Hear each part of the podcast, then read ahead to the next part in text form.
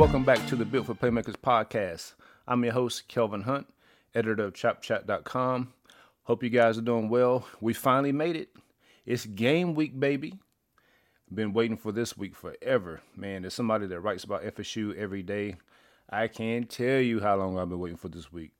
Um, and I was thinking about it earlier today, and I was like, man, how in the world did I get through COVID last year with like really nothing to to write about?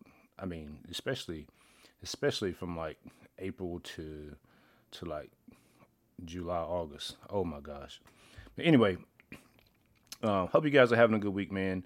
Um, we're gonna have a lot of content for you on ChopChat.com, but had some news to to drop today with FSU releasing their their depth chart, and um, I wrote about it on the site, but wanted to kind of ex- expound on it a little bit, and then um, later on we'll go into the game by game predictions that I posted a few days ago and wanted to expound on those. Um, sometimes, you know, when I'm writing, I try to I try to keep it real simple and not get too wordy, and you know, and all that good stuff because I, I really hate editing all that stuff as well. But uh, it's it's just easier to talk about sometimes, so we'll we'll get into that as well. But going into the going into the the depth chart, you know, there's n- not too many surprises. Um, I was not surprised to see Jordan Travis or McKenzie Milton, um, you know, there as co-starters or what have you. And I, I, won't be surprised to see both guys playing on Sunday night. Although the more I think about it, you know, I was thinking about it this way. I said, man, you know, obviously Milton probably is not going to be the same player that he was uh, at UCF and so I'm like, okay, he we know, you know, he can throw the ball, but he's probably much more limited as a runner. Probably not going to run at all unless he just has to. And then with Travis, I'm thinking, okay, we know he could run. And I was like, you know, how much more could he have improved as a passer compared to, um, you know, the drop off of Milton as a runner, if that makes sense. You know, so I'm like, you know, I, I'm thinking, okay, well, we know Milton's not going to be able to run like he used to, but Travis could have improved, you know, a whole lot in this one off season. This is the first time he's really had, you know, time to develop. You know, and I wrote I wrote the other day about you know the comparison to Lamar Jackson. You know, some people just read the headline and didn't really read the actual article. You know, their numbers are almost identical um, as first year starters. And really, when you look at Lamar Jackson's numbers, they are pretty much the same average wise. You know, the only difference was Bobby Petrino realized, hey, this is my workhorse. I'm going to live or die by Lamar Jackson. I'm going to let him run the ball all the time, and I want to let him chunk it all over the field. I mean, he he almost had Lamar Jackson almost had as many rushing attempts in 2016 as Dalvin Cook. Think about that. The quarterback, he only had 28 less rushing attempts than Dalvin Cook. And we know how much Dalvin Cook toted the rock for FSU in 2016. You know, the averages for Lamar rushing were pretty much the same as they were his freshman year. He just ran the ball way, way, way more. You know, he just threw the ball way, way, way more. Now, the only thing with Travis is, you know, can he sustain the workload because of his you know propensity to, to you know get hurt or get nicked up you know his you know he's put on some weight so it, he may be able to withstand that but you know it'll be interesting to see so i didn't think that was a far-fetched uh, comparison when you really looked at it um, the comparison with jordan travis and lamar jackson like i said i don't expect him to go out there and be lamar but you know there are a lot of similarities there and with Jordan having a real offseason to develop and learn the offense, uh, you know, I, am thinking he's going to have a really good year uh, whenever he's on the field. Uh, but either way, I feel I feel good with um, either quarterback out there. Uh, running backs, Jashaun Corbin, no surprise there. Uh, good to see Treshaun Ward there, uh, you know, as the backup. You know, the former walk-on um, earn, earn a scholarship. You know, he's there on the depth chart. And then we have um, in a tailback position, we have Lawrence Toafili. You know, that's somebody that we haven't. I mean, you hear his name, but you didn't just hear it like every day. uh, from the coaching staff, like, oh, he's flashing, you know, he's doing that, or um, he looked, you know, it's more so like, you know, he was just there, and I guess he did what he was supposed to do, and, you know, and so he's a starter at tailback, and you, so what you can expect from Toafili, um, you know, you look at him as more of a a guy that can flex out, catch balls out of the backfield. You know, I'm sure you know they may put him in motion. Um, whereas Corbin to be more of the guy that you know carries the ball, you know, between the tackles and you know gets the tough yardage and things like that. And the guy Ja'Khi Douglas as a backup to Toafili, and I guess they're putting him in, him in that role as a you know slash receiver slash running back. But I thought he had made the move to to full receiver, but I guess they are, um, and it could be because a couple guys are in the wide receiver unit. Um, you know, I don't know if they're hurt or, or what have you, but um, I guess they feel like they they can make better use of him there. Then you got DJ Williams there. You know, um, he flashed there late in camp, so uh, you know that's good. You know that he's uh, listed as the or backup to Toafili. Um, wide receivers, Keyshawn Helton. Everybody uh, raves about how good he looks, how he's fully healthy now after the injury he suffered in 2019. Uh, I think he's you know he was dependable when he was healthy, so that's a that's a great sign. Darian Williamson is a, a guy that you know flashed. You heard the coaches you know talking him up there through fall camp, so it's good to see him uh, on the depth chart. Uh, Ontaria Wilson as a starter with Burrell as the backup. You know, no surprise there. Really well you know, it was good to see Burrell as a backup. I mean, you know, he was an earlier earlier um, enrollee, and uh, he flashed in camp, and so you know he earned a spot there. Um, and we know that uh, Wilson can be uh, dependable and productive if he can stay healthy. That's the biggest thing with him. Injuries have have, have limited him uh, the last couple of years. When he's healthy, he's a dependable, you know, good dependable college wide receiver. Andrew Parchment, starter, you know, transfer from Kansas, no surprise there um, Malik, Malik McClain as the backup, um, or um, Kentron Poitier. Solid, solid uh, group right there. Um, as long as they can stay healthy, I think the wide receiver unit is going to be better than we thought it was going to be going into um, fall camp. I, I, think we have some, you know, some good experienced uh, upperclassmen with some underclassmen with a lot of potential. Um, the biggest thing with the underclassmen is going to be, um, you know, experience and consistency. And it sounds like, especially McClain, he really has been consistent uh, in his approach, uh, day to day, stacking good days on top of one another. So, you know, that's a good sign. Camren McDonald um, and you know, listed as a starter at tight end with Jordan Wilson as the backup. You know, I expect we're going to see both of those guys. Um, McDonald's more the, the receiving threat, and, and FSU needs him to have a, a breakout season this year. Um, he's too too inconsistent. Um, last year, you know, he, he would make some some plays every now and then, and then he would just disappear.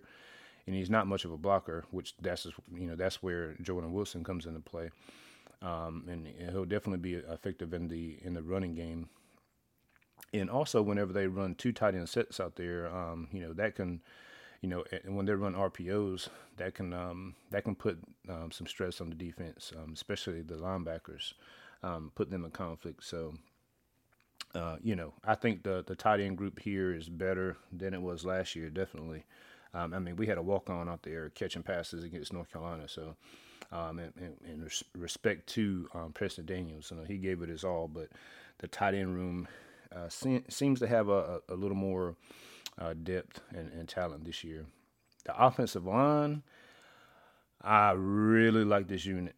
I like this unit if they if they can stay healthy. You got Robert Scott, left tackle. Dillan Gibbons beats out Dontae Lucas. The transfer from Notre Dame beats out Don- Dontae Lucas. Um, you know, maybe maybe that'll light a fire under Dontae Lucas, and you know he he can get his head in the right space. I saw he's listed at 335. It's probably a little too heavy too, so that's that's not a good sign. Um, Maurice Smith at center, you know he was solid last year. Um, he's the best snapper uh, on the team, which that's been an issue in fall camp. Not so much for him, but if he, you know if he gets hurt, you know they're gonna be in trouble there. Um, Smith, you know, he's 280 there, you know, so he's going to have trouble anchoring, but he's athletic and, you know, he can move. And Um, you know, as far as the running game goes. Um, Dante Love Taylor at right guard, I, I, like that. You know, that puts him at a more natural position. Um, and then you have Darius Washington at, at right tackle, um, which you know when he's healthy, uh, Washington has has has flashed and, sh- and shown some promise. Um, but what is kind of surprising here in this unit, um, and you hear Mike Norvell talk about this in the press conference on Monday night, he feels like they have eight or nine guys that will be able to contribute on the offensive line in 2021. Eight or nine guys that can contribute. So you have the five starters there. Um, like I said, you have Lucas as a backup who has experience. Baveon Johnson is a backup at center and at right guard who has experience. Brady Scott is a backup at right tackle who has experience. Uh, the only question mark would be Lloyd Willis, who has virtually no experience, uh, had a, a, a, lot of physical potential. It's just it's just about the reps for him. Um, but the scary part is, you know, he's he's listed as the the backup at left tackle. Um, so, you know, we'll we'll see how how that shakes out. Um, so the offense, I feel pretty good about the offense. You know, they're going to have improved quarterback play. Uh, running back's going to be solid. You know, the wide receivers, I'm, I still just need to see them in action. Um, tight end, we pretty much know what we have there with, with McDonald and Wilson. The offensive line, though, I'm I'm I'm excited to see those guys perform. And you know, whenever they began the season last year with the the five starters that they had, they were they were pretty solid until Devontae Love Taylor got hurt. You know, and then you know the injuries mounted and you know, it is what it is. But it looks like they have, you know, at least a set rotation of uh, seven or eight guys, you know, maybe nine guys that they could withstand maybe one injury, maybe. You know, we'll see. But moving on to the defensive side of the ball, I really like I really like our starters on the defensive front. Uh, you got Jermaine Johnson there. You know, you know what he brings to the table. Well, we hope we know what he brings to the table. You know, if he's as advertised, then uh, that will be an upgrade over um, last year at defensive end. Marcus Cushney, the other transfer from Alabama A&M. I like him. I liked him as a take. I think he can help um, give you some val- valuable reps off the bench. Dennis Briggs Jr. with the start. I'm a huge fan of Dennis Briggs Jr. I think he's going to do um, big things. You know, they they let him break the rock to uh, symbolize the end of fall camp.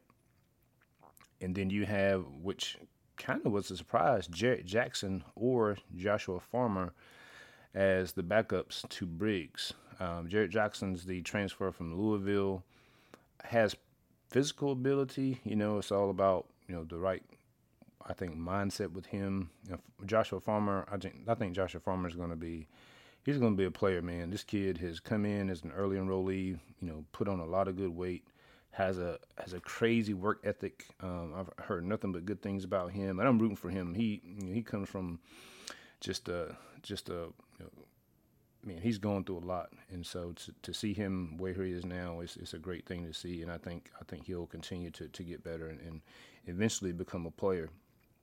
Then you have um, Fabien Lovett at the other DT spot or Robert Cooper. Uh, I'm I'm not surprised by that at all. Cooper is a guy that I don't know, man. You know, he's a four star blue chip. You know, he he did a lot of work in reshaping his body, and he's he's been effective in there. You know, taking up space. But I think Lovett gives you the ability to to wreak havoc uh, and and get penetration. You know, we need those splash plays behind the line of scrimmage and things like that. And that's something that FSU's been missing big time um, on the defensive front. You know, collapsing that pocket in the middle and the pressure the pressure you put on quarterbacks that come up the middle is a lot greater than pressure that comes from the side. You know, that's why when you hear you know sometimes analysts you know you see pressure coming from the ends and you see the quarterbacks you know say step up in the pocket well if the DTs if they're if they're collapsing the pocket up front there's nothing to step up into there's no pocket right and so I think that's what um, that's the difference between Cooper and Lovett. And then you have Malcolm Ray there as the backup. You know, Malcolm Ray is a player that you know coming from South Florida. Um, you know, a lot of a lot of people liked him down there. He just hasn't he just hasn't had an opportunity really to um, to show what he can do. Um, maybe he'll be able to to steal some reps in uh, in different games this year. Uh, Keir Thomas at the Fox role was a starter with Quashon Fuller or Derek McClendon uh, as the backups. You know, Keir Thomas is is experienced player. I think I think he's going to be good in that role. Um, better better than what they had last year. You know, if he can stay healthy, then that's going to be, be the biggest the biggest thing with him. Then we move to Amari Gainer at stud with a surprise. Jadarius Green McKnight as the backup. And McKnight just made this move within the last couple weeks. You know, he he was brought in um, as a safety, um, but I thought I thought he was a bit undersized at safety. He's only listed at 5'11", 218. Um, but he he has good speed. You know, obviously coming from the safety position, and so you know, he could be valuable, more valuable there than he would be at safety, especially when you're talking about, you know, playing in coverage uh, in the linebacker role and things like that. Uh, but Amari Gainer is good to see that they have hopefully found a spot with him. He'll be close to the line of scrimmage. He always has a no, nose for the ball. I mean, he's been one of the leading tacklers for the Noles um, over the last couple of years. And last year, you know, he was the I think the leading tackler, and there were times when he wasn't even on the field because they didn't know exactly what to do with him. Uh, Kalen DeLoach gets the linebacker start with Cortez Andrews, which is the Maryland transfer who's originally from Tallahassee. Um, Kalen DeLoach is going to be a guy that uh, can play well in coverage, um, and they they like him. You know, Deloach has flashed in, in fall camp. You know, he he flashed last fall, and um, and started the beginning of the year and kind of just fell off. Um, but you know, heard heard a lot of good things about him, and they're going to need him uh, in this role to excel. Um, if if this linebacker group is going to be you know have any improvement whatsoever. And I guess the other surprise at linebacker is uh, DJ Lundy getting the nod over Stephen Dix Jr. Both guys played, um, you know, snaps last year. Stephen Dix Jr. played a lot of snaps, and but the name we kept we kept hearing in fall camp was DJ Lundy. You know, DJ Lundy. He's 6'1", 255. You know, he's like one of those, you know, chip off the old block linebackers from back in the back in the nineties. Former wrestler um, and he's talked about how he uses you know, some of his wrestling moves on the football field, you know, as far as getting leverage and shedding blocks and things like that. Um, and he can actually move, you know, to be that big, you know, he can move pretty well. So I'm I'm I'm excited to see what he'll do, especially with Notre Dame, um, with their offensive line and, and, those two running backs that they have. You know, they, they he's going to meet them in the middle. Um, or they're going to meet him in the middle, and we're we're going to see what's up uh, between between those those uh, matchups. Then moving into the secondary, and I I, I really like the secondary. Um, Jammie Robinson at the nickel um, with Kevin Knowles as the backup. Uh, you know, Robinson is very experienced from South Carolina. Um, you, you, need you need we needed to get him on the field, um, and Knowles seems like he's going to be he's going to be a player for for the Noles. Peep that wordplay. Um, so I, I, feel I feel good about the nickel position. Um, Travis Jay and Brownlee at the cornerback spots. You know, Jay was um, playing safety and and dealing with injuries and, and things like that, and they moved him over to, um, and I guess he'll probably play the boundary corner um, since he's probably a bit more physical um, and bigger than um, Brownlee. But both of those guys are dogs. Dogs, you know. I mean, that's what you want. You want a guy that wants to go out there and make a play, who's physical. You know, they, you probably you're probably going to get some penalties. You probably just go ahead and prepare yourself. You're probably going to get some penalties from those two. But I would rather see that than those guys out there playing patty cake and, um, you know, just giving free releases off the line of scrimmage and, and all that good stuff. You know, we need some dogs out there. And so you got two of them on the corners. Then you got Akeem Dent, who's made the move from cornerback to safety. And uh, from all accounts, Dent has had a good camp. Um, you know, he had a, a, an atrocious last year. I mean, he like gave up. I think they completed like almost 100% of the passes, you know, that went his way. But he seems to have a lot of confidence now with the move um, to safety. And uh, then you have Brendan Gant. Gant is a name that, man, I, I think I may have heard at camp once or twice, but he kind of just flew under the radar. And, you know, and as the season went on last year, he actually played, you know, pretty well. You know, he had the interception, um, you know, against Duke, and I think he caused a fumble against Duke's quarterback, which helped turn the tide there back towards the Noles favor in the second half. You know, so um, you know he's playing the buck role there. Um, then the backups to Gant at the buck role are Sidney Williams and Shyheim Brown. And Brown is a freshman who the coaches have raved about, you know, in, in camp. And it seems like every time uh, Adam Fuller posted a mission takeaway on Twitter, you saw Shyheim's Shyheim Brown's, you know, picture.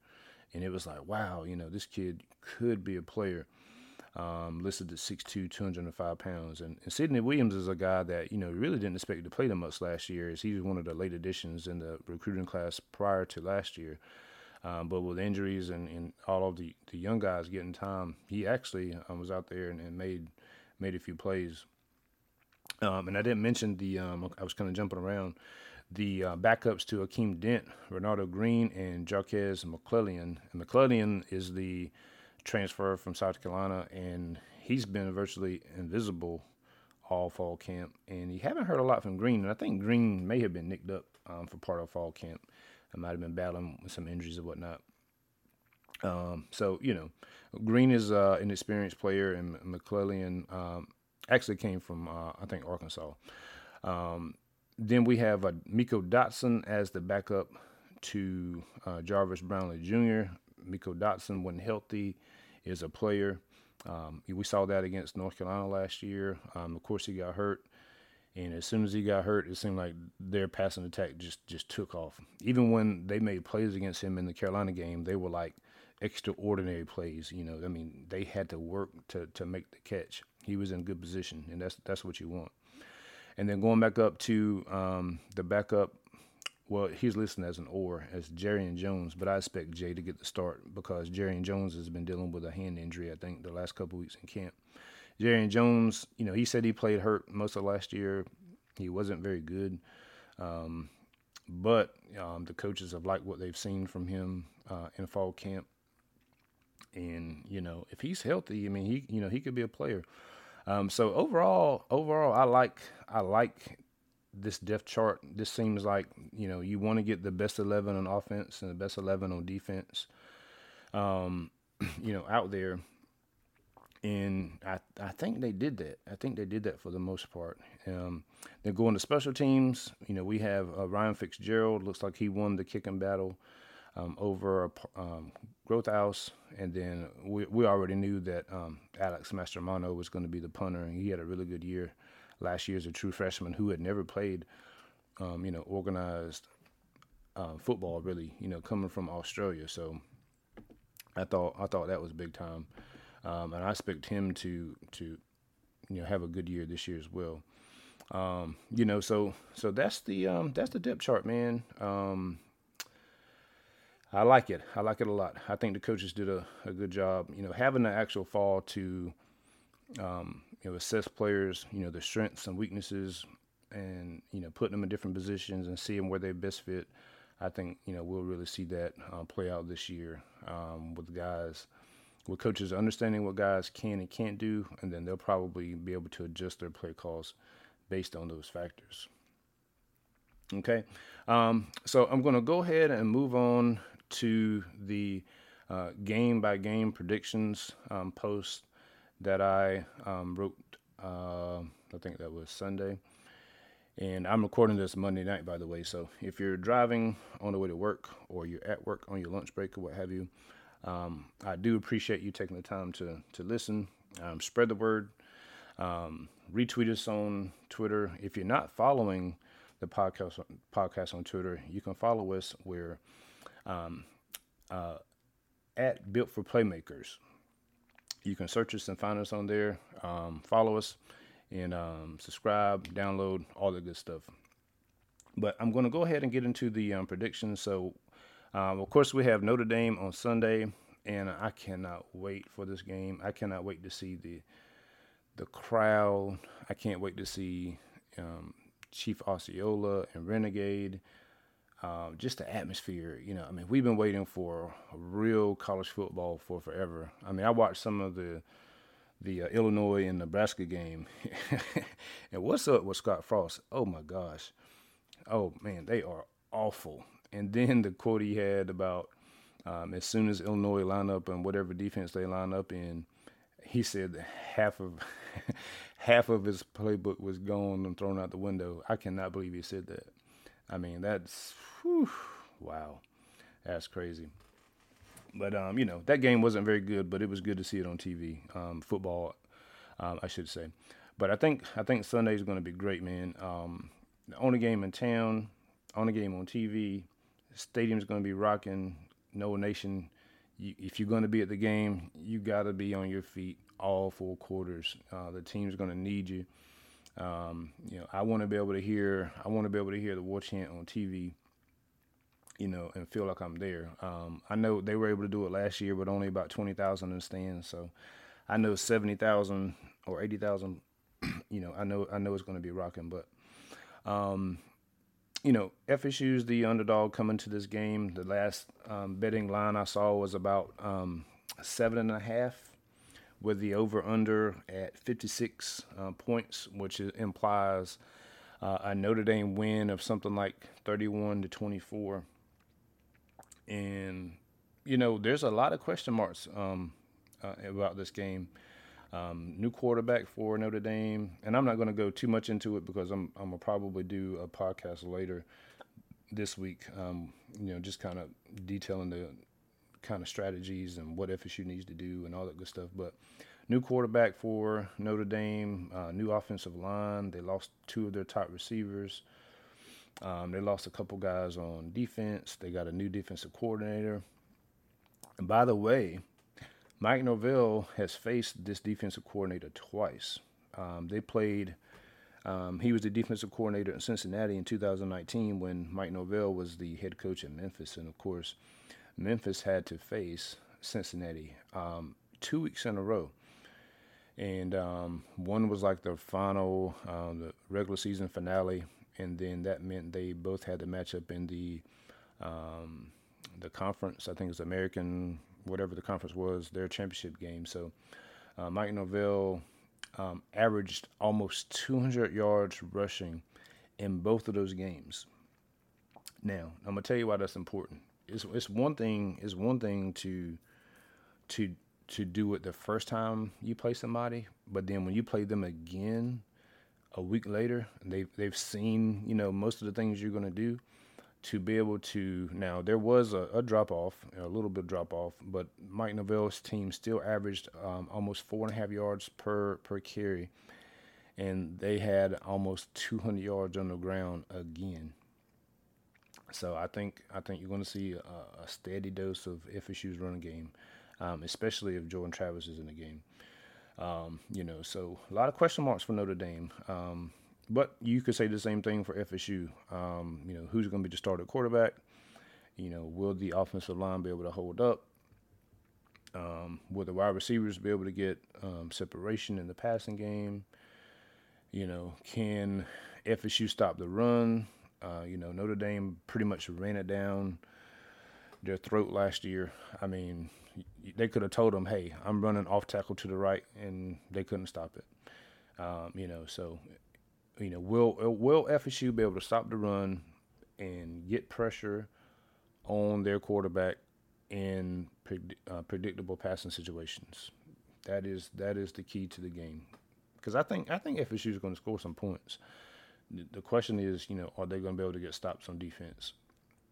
Um, you know, so, but you know, I think I think it's probably I would not I would not be surprised, you know, if FSU won. I'm not expecting it, but I wouldn't be surprised. Okay, so I had I had uh, Notre Dame winning this one. I think FSU would be competitive with them, and Notre Dame will probably win by a touchdown maybe two touchdowns. I mean, you know, maybe they'll score a late touchdown uh, to put them up two scores, you know, something like that. Uh, but I don't think it's going to be a blowout, and that's exactly what FSU needs uh, with all of the all of the um, recruits that'll be in attendance. You know, I tweeted about it um, on Monday. you know, they have a who's who list of t- uh, 2022 recruits that'll be in the building, targets, commits, but they have they have some some top notch guys uh, from Georgia coming in the class of two, 2023 and 24. Um, Kenyatta Watson has has those guys coming from Georgia, and that's that's just a handful that that said they were coming over the past couple of days. So if you can get those guys on campus to see see the atmosphere that FSU can produce in prime time against a team like Notre Dame, you know that's going to go a, a long way uh, and recruiting those guys, and because those are those are the type of guys that FSU needs uh, in the in the future classes to to be able to eventually catch and surpass you know Clemson and Georgia and and all the all of those um, type teams. So hopefully hopefully they can keep it close. And um, you know, move into uh, the next week when they'll host um, Jacksonville um, State uh, at Doak at night at eight o'clock. So you have two night games to open up the season at Doak. and you know, Jacksonville State jumped out on FSU last year. Um, I think that was the game that FSU started um, Tate Rodemaker, and he threw the pick six like on his first throw of the game or something like that. And that was a game that Jordan Travis, you know, emerged as the starter. And, and if it wasn't for him, I don't know if we come back and win that game. Truthfully, um, it, the, it wasn't looking good at all. But this, but this will be a game that you know FSU, you know, should win big, and this will be. You'll hear this as we go through the podcast, but this will be an opportunity for those younger players that that need uh, experience. They need the reps. Hopefully, this is where they'll be able to get that in the second half when FSU's up, you know, three touchdowns or more. Um, so, you know, although although you'll look at Jacksonville State on the on the schedule and say, eh, it's Jacksonville State. This is a really important game uh, for FSU uh, and and the young guys to uh, establish, you know, to, to, continue to establish, you know, that culture of um, you know everybody playing together, you know, developing and um, you know gaining experience, so that when they face teams later in the year, they won't look like freshmen out there. Um, but I think um, FSU wins this one, you know, pretty much going away. I had a 49 17. Um, I don't quite trust Adam Fuller on defense yet, so I'm, you know, they, they may get a, a, garbage touchdown or something, so that's why I gave them 17. So one and one coming out of the first two games, and then we get to September 18th at Wake Forest, and my birthday is September 17th, and I can tell you that my birthday does not have a great track record with FSU in games that you know, we, you know, we need them to win. Um, thinking back to um, Oklahoma in 2011, you know, we lost that one, but the one that hurt the most was um, Louisville 2016. Watching FSU get demolished on my birthday might have been might have been one of the most disappointing things ever. And then the crazy thing is, that year my wife got me FSU tickets to see them play uh, against North Carolina in Tallahassee. And do you know, I drove all the way to Tallahassee to see FSU choke at home and lose on a game winning field goal against North Carolina. Bruh. That hurt me, boy. That hurt me.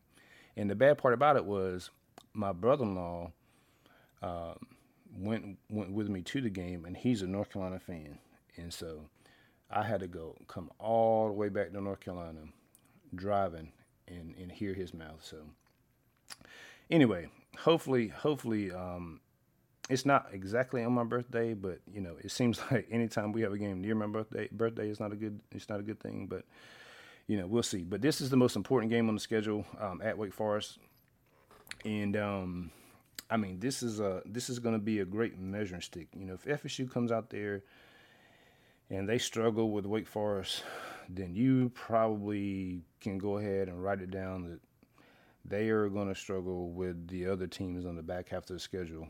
Well, not even the back half. I mean, you're talking about the next game against Louisville. Um, this is a game FSU has to win if they expect to to make a bowl, in my opinion. I mean, if you can't be, if you can't beat Wake Forest at home, I mean their defense is the defense is terrible. Um, you know, and I think back, I'm like, man, as bad as, as FSU was under Willie Taggart in 2019, FSU went to Winston Salem and basically gave them the game with multiple turnovers, missed field goals, and still had a chance to win the game, but ultimately, you know, they lost. But you know, Wake Forest's offense averaged 36 points, you know, per game last year. You know, they, they're going to run the the up tempo fast. You know, try to you know the Kendall Brown Kendall Browse you to death. You know, get you out of position and all that good stuff just by not lining up correctly. But their defense allowed 33 points per game. You know, so this is a game I think FSU can win in the trenches. Um, you, you, know, I think you, you know they can stop the run and um, make make Wake Forest quarterback have to put it in the air. And I think FSU will be able to run it on them, just run it down their throats, and just just gradually gradually wear them down. But I like I like FSU uh, in the in the Wake Forest game. Um, you know, I got them winning a close one. Um, it wouldn't surprise me to see FSU you know pull away late, um, but I like FSU to win that one, and I have them at two and one going into the Louisville game. Now, that's on September 25th. And a lot of people look at the Louisville game from last year and say, oh my goodness, you know, Louisville rolled FSU. I think it was 48 16 or something like that. And just automatically assume that FSU has no shot. I know a lot of rival fans would do that. But yeah, you know, Louisville lost some guys on offense. And I think, I think last year's loss against Louisville was more so with how, how badly FSU was. Um, more so than how good Louisville was. I mean, Jordan Travis, you know, he got hurt. He didn't play in the second half. You know, defense couldn't get a stop for, for nothing. They missed tackles. Um, I mean, I'm talking about like tackles that that you shouldn't miss at all behind the line of scrimmage. And, you know, it, it just seemed like it was a snowball effect, and those guys just lost confidence. You know, that was a game that the the receivers, you know, they couldn't catch 10 balls if you threw them threw it to them. You know, but um, you know, uh, Scott you know, Satterfield, you know, flirting with, with, with South Carolina in the offseason, um, coupled with Louisville, you know, missing some, missing some guys from last year. I think the momentum of winning against Jacksonville State and, and, and hopefully Wake Forest gives the Noles some confidence. You know, whenever you, whenever you have confidence, you know that that changes things. Um, you know, and so I think if if, if FSU um, you know goes into the Louisville game with some confidence, you know, it's at home. Um, and, and Satterfield likes to run the ball a lot. So if you stop, if you can stop the run against Louisville, you know you can you can you know you can beat them. So I'm I'm going to go with with FSU to also beat Louisville in a close one. I, I got it 31-27. Um, I like FSU there, especially if they beat Wake Forest. If they lose against Wake Forest, then you probably will have to count this one as an L also. Uh, but I'm going 3 1 three one, three wins, one loss, um, and then they will take on Syracuse the next week. And Syracuse is a game that FSU should win. FSU is more talented. Uh, Syracuse, you know, their offensive line is trash. Um, I don't even know who they have at quarterback. Uh, Dino Babers is on the hot seat. Um, you know, it's a home game. FSU is a more talented team. I'm not going to sit here and, you know, spend too much time on on Syracuse. I mean, they only uh, uh, averaged 18 points on offense last year and allowed 33 points uh, per game. You know, this is this is a game if FSU should win. This is a game um, some of the young younger players should get some time uh, in conference play as they prepare um, for the season later on. Um, so FSU 38-20. Uh, they lose this one, then you know it's hey I don't even know what to call it at that point. But this is a game they should win. So I got FSU at four wins and one loss as they head into the showdown against North Carolina. And the game is at North Carolina. And so, you know, this is a game that Mack Brown and those guys have circled since last year when FSU ran them out the building in the first half. And then, you know, held on into the second half to um, to secure the upset. And a lot of people you know, forget in this game that FSU – got the ball first in the second half and ran right down North Carolina's throat, you know, and got down to like the three yard line. And they had a tackle for loss. So they were on like, so it was like second down and goal at like the six.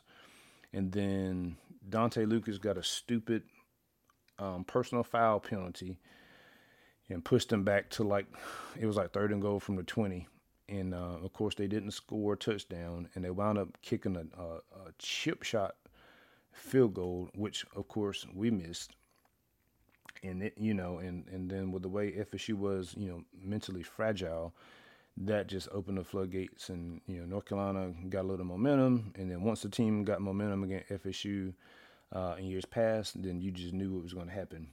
So, but if, if FSU scores a touchdown there, I think they blow North Carolina out.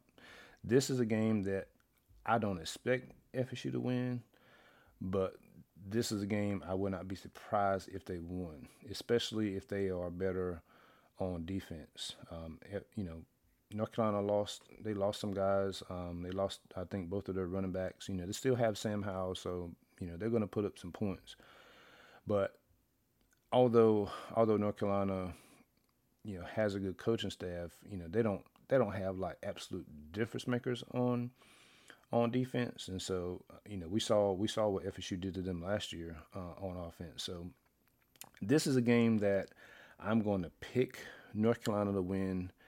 Uh, number one, just because I don't want to sound like a homer, but but um, I would not be surprised if FSU won this game, but I got them losing 37 30, high scoring affair. It's a road game. You know, those guys are going to be amped up. And, um, you know, FSU's bound to come into a game flat. You know, they may look at it and say, oh, you know, we beat those guys last year. Um, and just, you know, you know, they may have, you know, they, they've beaten, you know, the last, um, you know, uh, four four teams, and you know they may go in that game overconfident. Who knows? But either way, I got I got uh, North Carolina taking this one. Um, so FSU's record stands at four and two. Uh, and then there's a bye week, and then FSU will host UMass.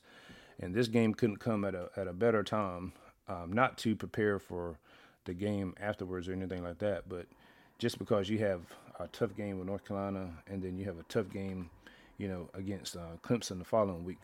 But Walt Bell returns to Tallahassee, you know, in all of his glory with the one year that he was with Willie Taggart and you know Tallahassee, and you know he's the reason that Sam Howell wound up at North Carolina for the most part, and you know so we just need to give him a thorough uh, butt kicking. That program is awful. Um, I think that that team, the the fake team that just played IMG on ESPN, I think they they might give UMass a run for the money, no lie. But um, they only averaged three points last year on offense in four games. They averaged three points and they allowed 40 points per game.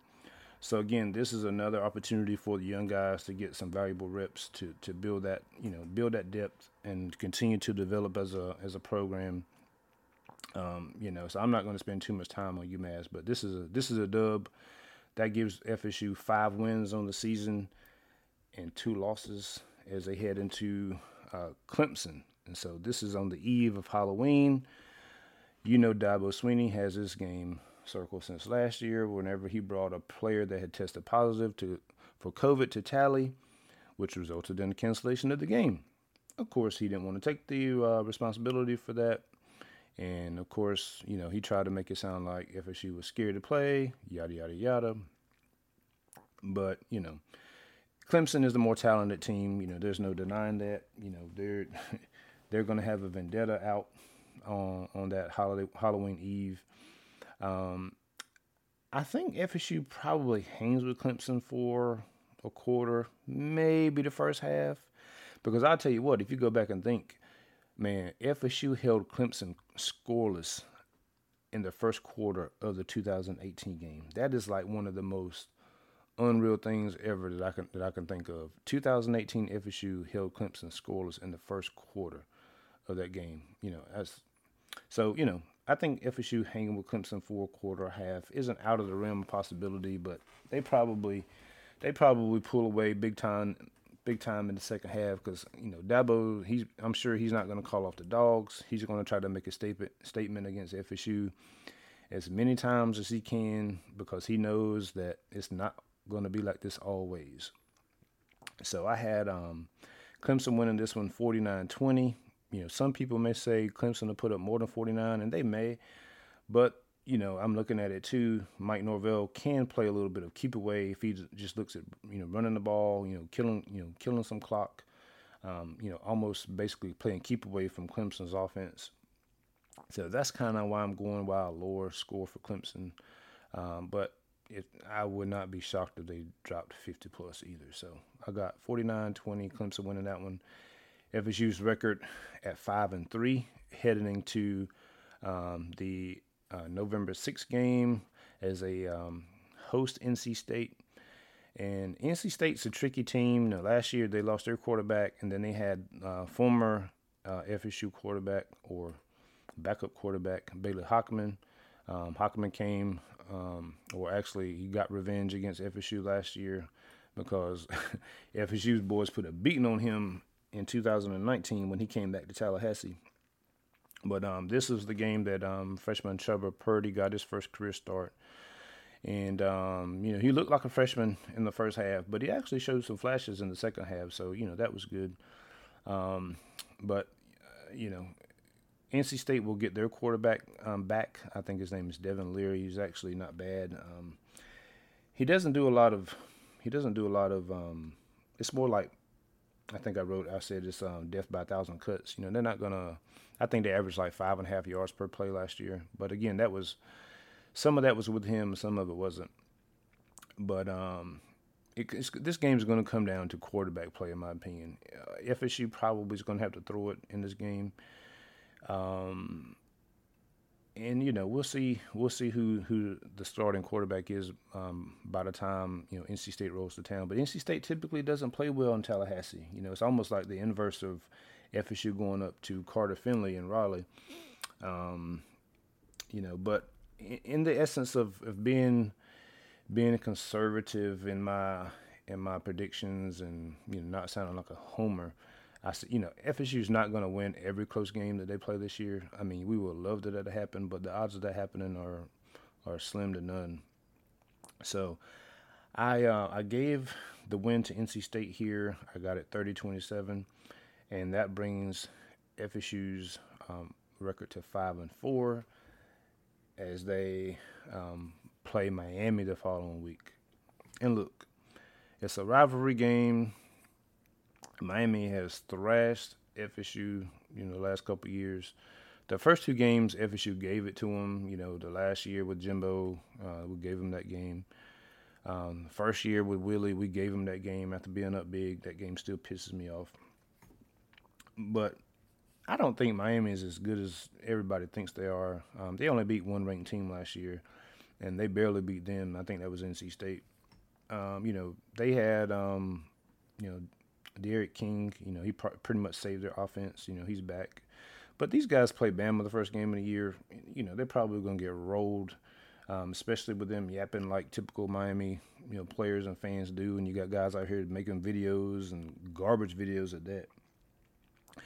Um, you know, so who knows how that first game against Alabama will affect their entire season? You know, they, you know, they might just they might go out there and get smashed and just lose the next two or three. You know, who who knows?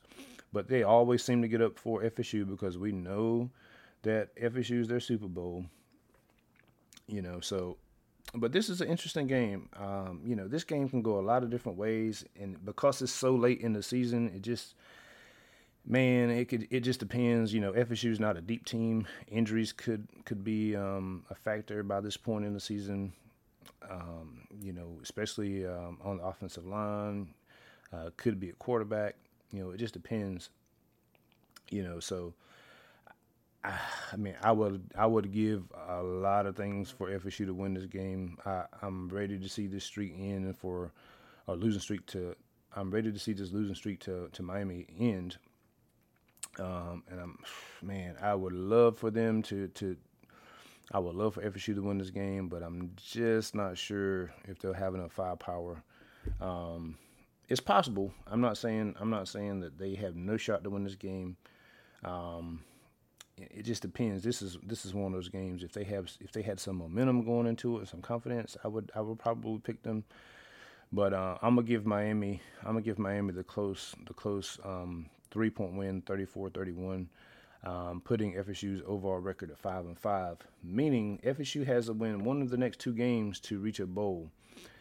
Which brings me to the most overrated team on FSU's schedule, Boston College. A lot of people love Boston College. I don't see it. I don't I don't. I have no idea why people like Boston College so much. I know. I know they had a first year coach and they won six games and yada yada yada. Well, they won six six games the year before that. You know, and FSU beat them the year before that, and FSU beat them in 2018. So Boston College, you know, lost to two Willie Taggart teams. And I get it, you know, they got a new coach and you know, their quarterback is decent, you know, but he's he's not anything special. You know, and their defense is garbage. Garbage. I mean, they gave up they gave up like 30 points, 30 some points a game last year.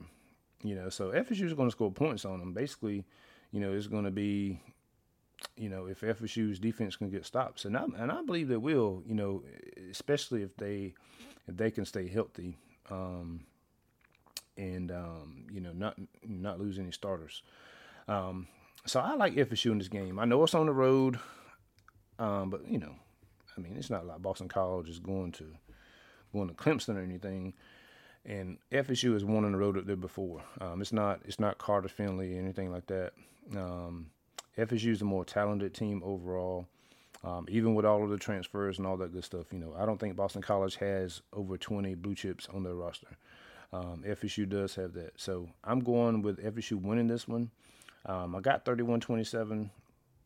I'm not sure what the what the, the over under will be at that point, but you know, I, I always I always lean to both teams scoring points since both defenses were not very good last year. But I have FSU being bowl eligible with this win. I have them at six and five. Um, going into the the, the game um, at Florida, you know, the re- regular season finale.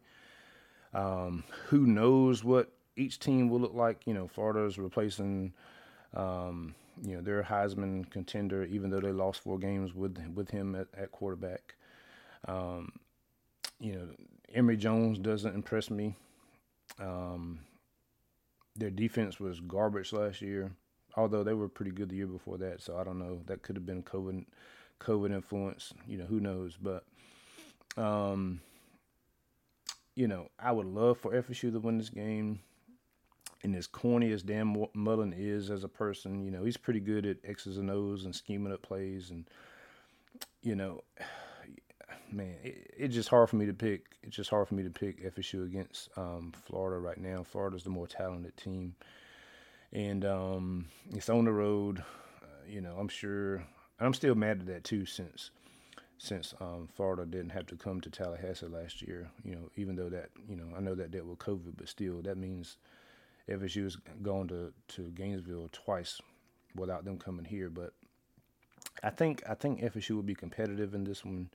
Um, and who knows? Uh, you know, Florida, Florida, you know, they're ranked high in the preseason, but that's based off of what they did last year, and they lost a lot from last year's team. So um, I got Florida winning this one, um, 34-27, putting FSU at six and six um, on the season, and putting them in a bowl, man. You know, and I think if if we said, hey, man, look, I don't know where the six six wins are going to come from, but you're going to get six, and you and you're going to make a bowl. I think I would take that right now. No, it's not the standard, but you got to start somewhere after winning three games. Hey, and and winning six games means you doubled your wins from the previous year. You know, and that is progress. You know, that is you know proof of um, proof of concept to the recruits. You can say, hey, look, man, we doubled our wins uh, from a year ago and um, you know then you can continue to sell the vision. Hey you we need you. You know we need you to come in. You're the difference. If we had you you know we could have did this. We could have did that. And i think um, if fsu wins six games then that will happen and they'll be able to sign the majority of the targets they have left which are some some difference makers. Um, you know so but you know just the lack of depth um, after the starter, starters is a concern for FSU. Um, like I said, I like the I like the starting eleven on both sides of the ball. I think special teams will, will be better than it was last year. You know, it's all about just you know staying as healthy as possible and winning the games that you should win. When you're the more talented team, when you when you're more talented talented than Jacksonville State, when you're more talented than Wake Forest, when you're more talented than Syracuse and Louisville, UMass, Boston College, those are games you have to win you have to win. the good thing is Mike Norvell usually, you know, I think the saying was whenever Mike Norvell was in Memphis, he was never outcoached.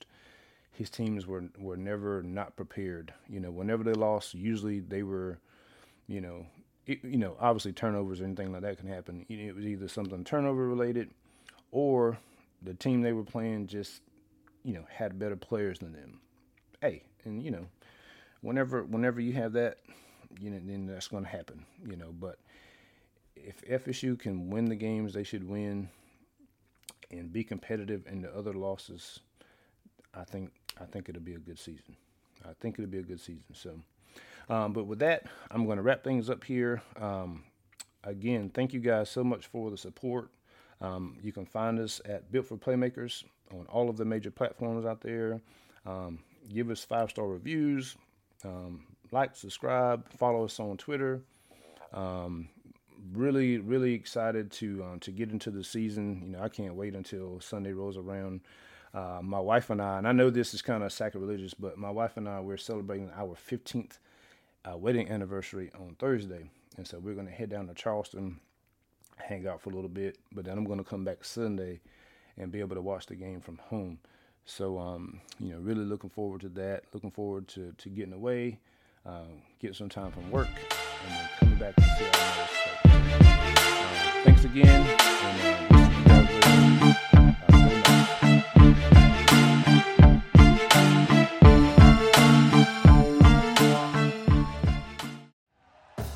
Thank you for listening to Bleav. You can show support to your host by subscribing to the show and giving us a five star rating on your preferred platform. Check us out at Bleav.com and search for B L E A V on YouTube.